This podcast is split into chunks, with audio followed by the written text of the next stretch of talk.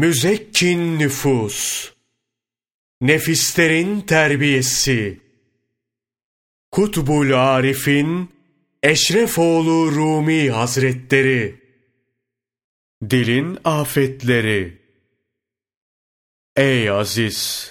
Dilin belası çoktur. Hepsini açıklarsak kitap çok fazla uzar. Maksattan uzaklaşmış oluruz. Bu sebeple sana birkaçını söyleyeyim. Kendini bunlardan koruyup Allah'a sığınırsan, geri kalan kötülüklerden korunursun. Dilin afetlerinden birisi şudur. Mesela yalan veya doğru bir köy halkının tümünü övmek gibi. Şu köy var ya, hepsi salih ve cömert insanlardır der, onları abartılı bir şekilde översin. Onlar hakkında böyle konuştuğunun da duyulmasını istersin. İstersin ki bu hoşlarına gitsin. Eğer söylediklerin doğru değilse, köy halkı söylediğin vasıflara sahip değilse yalancısın ve yalancıların arasına yazılacaksın demektir. Ey biçare! Sen böyle konuşarak köyü ve köy halkını övdüğünü sanıyorsun. Halbuki kötülüyorsun. Zira onları kendince bir maksada yönelik övüyorsun. Böyle yaparak da münafık oluyorsun. Münafığın gideceği yerse cehennemdir. İki yüzlülük edip översin. Övdüğümü duyup bana muhabbet etsinler. Gönüllerine gireyim dersin. Bu mürayilik olur. Riyakarların yeri de cehennemdir. Zira riya gizli şirktir. Zalime, zalim olduğunu bildiğin halde adaletli, sufi görünen ama sufiliğin yol yordamını bilmeyen birine de derviş veya sufi dersen Allah'ın gazabına uğrarsın. Bunu hak edersin. Övdüğün fasık veya zalimse suçun daha da ağırlaşır. Ey kardeş! Fısk sadece içki içmekten ibaret değildir.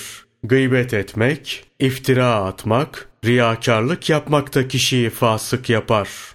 Allah'ın haram dediği şeyi yapan fasıktır. Bunlara helal deyip yapıyorsa kafirdir. Kafiri veya fasığı övmek kişiyi azaba uğratır. Zira kafiri ve fasığı övene Allah Celle Celaluhu gazap eder.'' Resulullah sallallahu aleyhi ve sellem Allah fasıkları övene gazap eder buyurur. Zalimleri adalet sahibi kişiler olarak anlatmanın karşılığı da böyledir. Biri zalimleri övse, sevindirse veya yanlarında latife edip gönüllerini hoş tutsa Allah Celle Celaluhu kendisine azap edecektir.'' Dilin bela ve afetlerinden biri de şaka yoluyla veya maskaralık yaparak halkı kendine güldürmektir. Azizim, şakalara gülmek gönlü öldürür. Gönlü ölen Allah korusun, şaki olup cehenneme gider. Bahtı kara olmanın alameti çok gülmek, şakalar yapıp halkı güldürmektir. Hak Teâlâ Kur'an-ı Kerim'de Tevbe suresi 82. ayeti kerimede şöyle buyurur.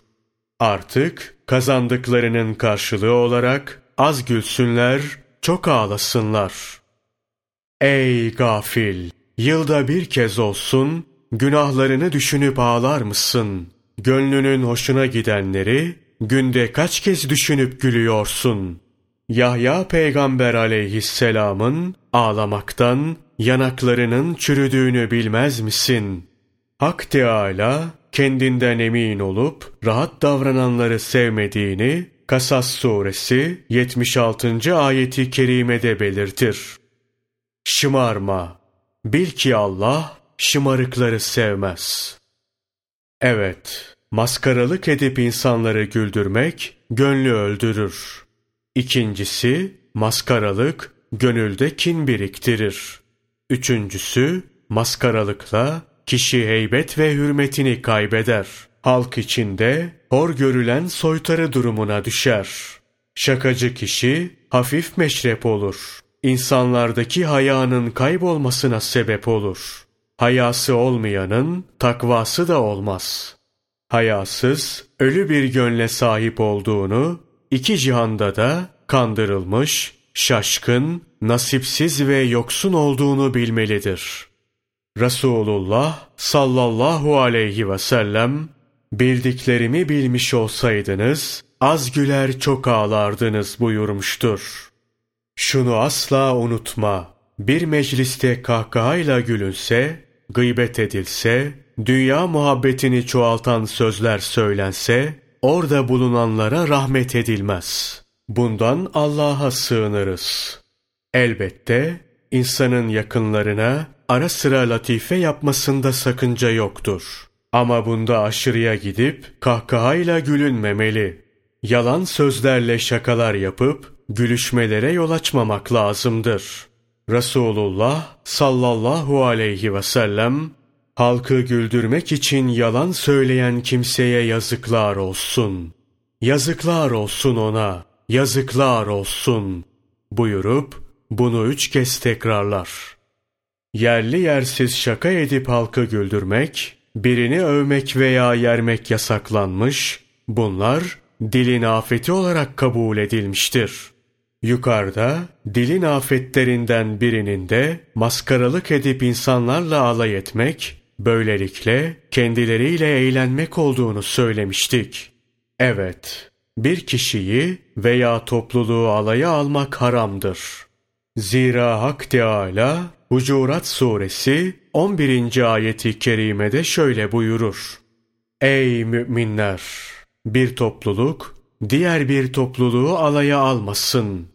Belki de onlar kendilerinden daha hayırlıdırlar.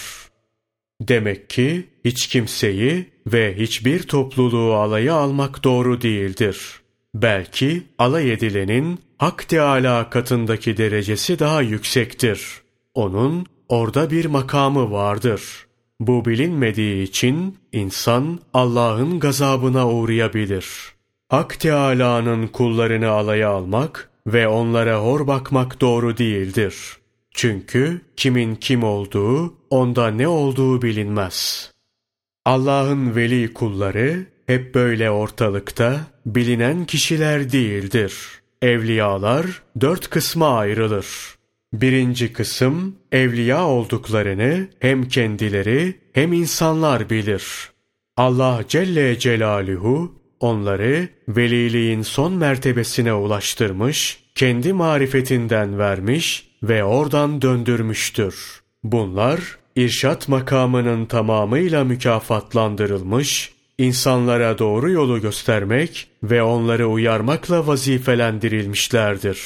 Bunlara ehassı havas, hasların hası denir. İkinci kısım, evliya olup olmadıkları ne kendileri ne de insanlar tarafından bilinir. Bunları Hak Teâlâ'dan başkası bilmez. Bunlara has denir ki, hadisi kutsi'de, velilerim ilmim dahilindedir. Onları benden başkası bilmez. Şeklinde tarif edilmişlerdir. Üçüncü kısım, bunlar evliya olduklarını bilir ama insanlar bilmez. Alim, abdal ve ricalullah'tan insanlar olan evtatlar bu kısma girer. Bu sınıf yeryüzünden eksik olmaz. Bunlardan biri eksildiğinde müminlerin salihlerinden biri alınıp boşluk doldurulur. İnsanlar kim olduklarını bilmeksizin bunları üçler, yediler ve kırklar diye tanımlar.